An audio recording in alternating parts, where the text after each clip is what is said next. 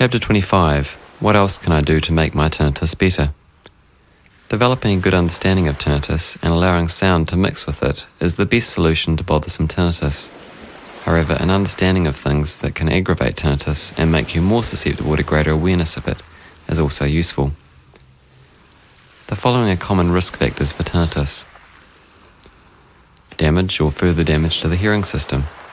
When this happens, the brain has to readjust to the new degree of hearing sensitivity, which could allow tinnitus to become more prominent. Physical illness, such as a cold, can have a temporary effect on the hearing system, similar to the effect of damage. Also, any illness can make the emotion region of your brain biased towards forming negative feelings and therefore more susceptible to annoyance from tinnitus. Psychological challenges like stress, anxiety, and depression also make the emotion region in your brain more susceptible to annoyance from tinnitus.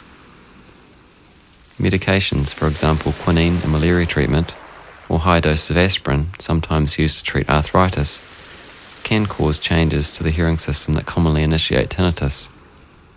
Foods have, in some cases, been implicated in worsening tinnitus for some individuals. The most common food ingredients that can influence tinnitus are thought to be caffeine and alcohol. Many other ingredients may influence tinnitus for specific individuals. However, it is very difficult for a useful generalization to be made regarding food as any effect of food ingredients on tinnitus differs greatly between individuals. Therefore, diet should not be the main focus of someone trying to reduce tinnitus, and perhaps the best recommendation is a normal, healthy, balanced diet.